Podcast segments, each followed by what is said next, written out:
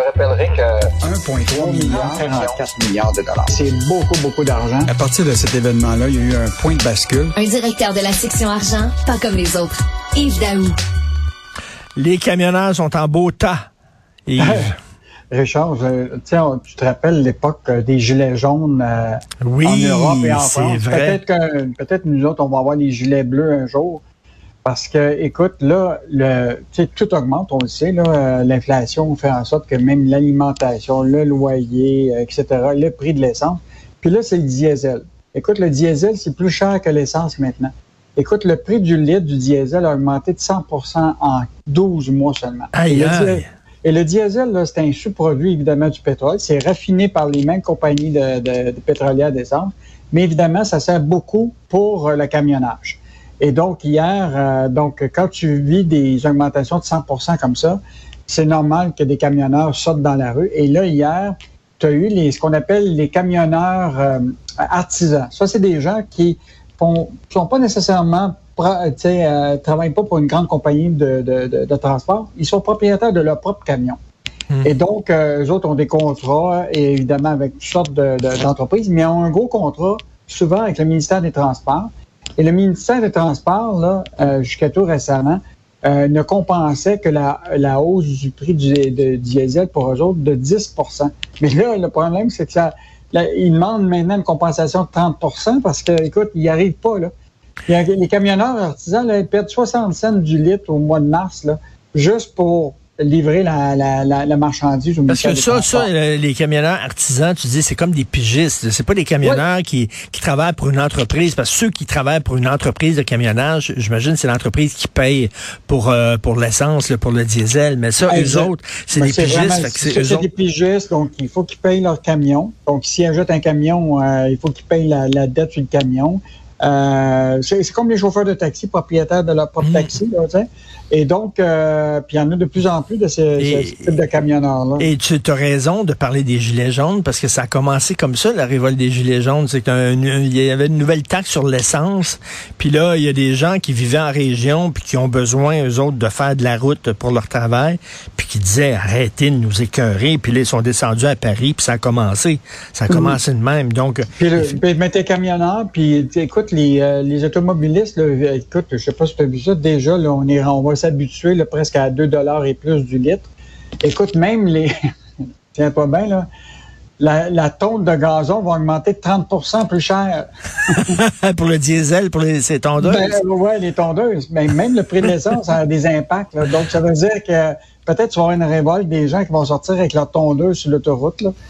Ils vont, ils, ils vont la partir, puis euh, ils vont faire du bruit parce que Écoute, ça coûte déjà, là, euh, tous ceux qui sont paysagistes, qui offrent des services maintenant de ton, de ton gazon, là, ont déjà augmenté leur prix déjà de 20-25% en raison du prix de l'essence. Écoute, Donc, ma, euh, ma, ma, Nissan Sentra, là, je suis allé faire le plein mais avec ma petite Nissan Sentra, 75 pièces faire le plein. Hi, je suis dit, près de 80 dollars. Mais Richard, les pétrolières, eux autres, là, de ce temps-ci, là, eux autres, c'est l'inverse que, que, vivent les, les consommateurs. Là. Je vais juste te donner une compagnie qui s'appelle Suncor, qui est, qui est, propriétaire de Petro-Canada. Tu oui. pas les stations, là. Ils viennent de dévoiler leur profit pour le premier trimestre de cette année. Écoute, ils ont fait 3 milliards de profits, comparativement à 828 millions l'année précédente. Hey, et, ils ont, et ils ont augmenté le dividende à leurs actionnaires de 12% OK, Donc, fait que, je m'excuse, on se fait on se fait fourrer un peu là, quand même, là, parce qu'ils font de l'argent. là. Puis, écoute, je ne veux pas te, te, te, faire bouillir, là, mais depuis le début de l'année, selon la Banque Royale, là, les compagnies pétrolières actuellement ont dans leur compte de banque, ce qu'ils appellent la trésorerie, là, 150 milliards US dans leur euh, compte de banque actuellement. Incroyable. Donc, euh, OK, donc, Yves, Yves, tu viens de, tu viens de ma prochaine auto. 100% électrique. Et la première chose que je vais faire, la première journée, je vais faire le tour de toutes, toutes, toutes les pétrolières, là, puis les, les, stations d'essence, puis je vais toutes les mouner. Ma blonde va conduire, je vais me mettre les fesses dans la fenêtre, puis m'a toutes les mouner, toute la gang. Mais là, l'affaire, c'est qu'il faut que tu en trouves une voiture électrique. C'est ça qui va être le défi pour toi. c'est pas quoi, c'est pas évident? Il en manque. Non, mais il en manque. L'inventaire, la demande est plus élevée que, que l'offre. Là, ah, oui. tu es obligé d'attendre un peu. Euh, même les, c'est rendu que même les voitures usagées électriques, là, Écoute, ça vaut un, ça vaut de l'or de ce temps-ci, mais ils sont difficiles à trouver. Hmm. Donc, euh, puis à la limite, c'est un beau problème finalement. Ça veut dire que les gens veulent de plus en plus rouler électrique. C'est bon. Ça, c'est clair, c'est clair. C'est une bonne, une bonne solution là, ben pour l'avenir, mais là, pour le moment, là, je peux te dire que le, le pétrole, là, ça marche en pas mal pour les pétrolières.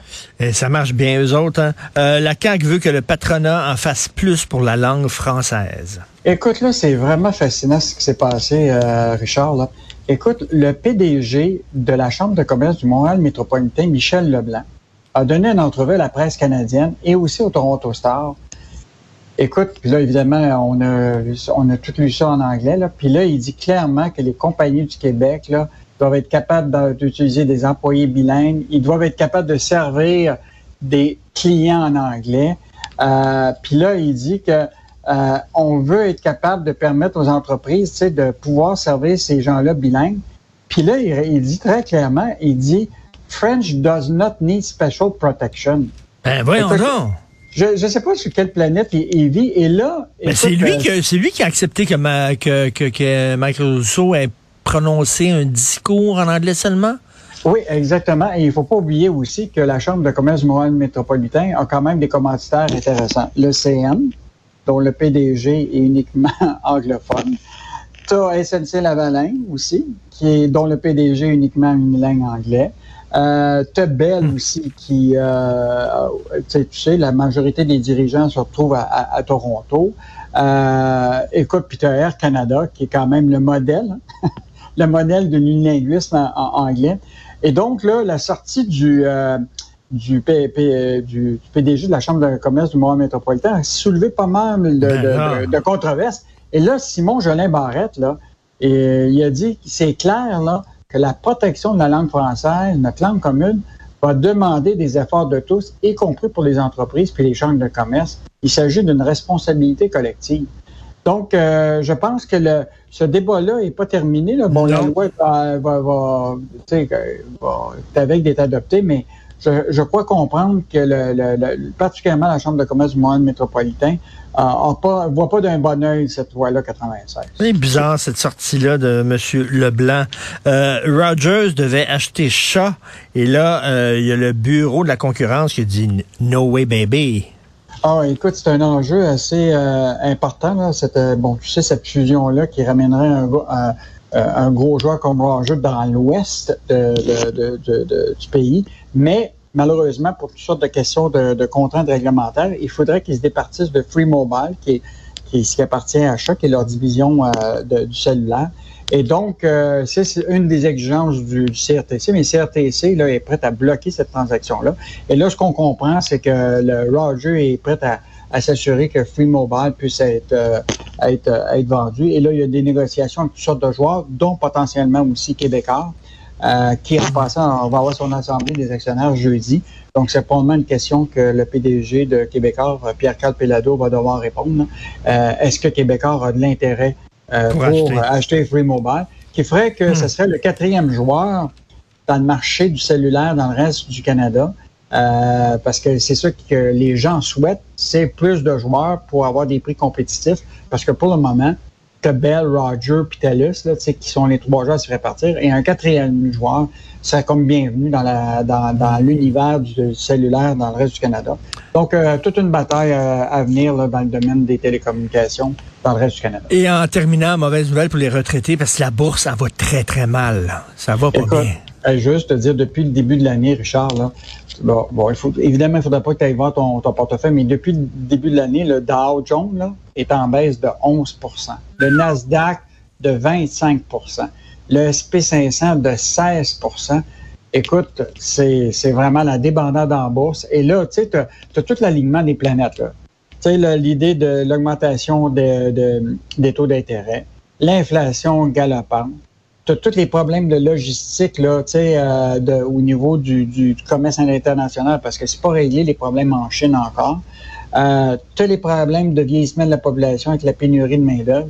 Écoute, quand tu additionnes tout ça, là, euh, les gens craignent, là on a l'inflation, mais là ce qu'ils craignent, c'est la récession. Écoute, au début de genre, il y a un mois, la majorité des économistes, 18% disaient que euh, la récession était potentielle euh, à venir. Là, maintenant, ils sont rendus à 28 qui croient qu'il va y avoir une récession. Hmm. Donc, euh, fait que mettons l'année 2022, là, risque, on a eu la pandémie. 2022, ça va être probablement une économie là, qui est en pleine transformation, qui va avoir des impacts financiers partout. Il faut juste espérer qu'on baisse les voiles, on oui. attend que la vague, la vague passe, puis On se, on rentre a- la, on se rentre la tête dans les épaules, là, puis... euh, on attend de lever la voile en 2023. Ah non, parce que c'est vraiment, c'est un sport extrême maintenant de, de jouer à la bourse. Merci beaucoup Yves Daou, on se reparle demain. Bye. Salut, Richard. Bye.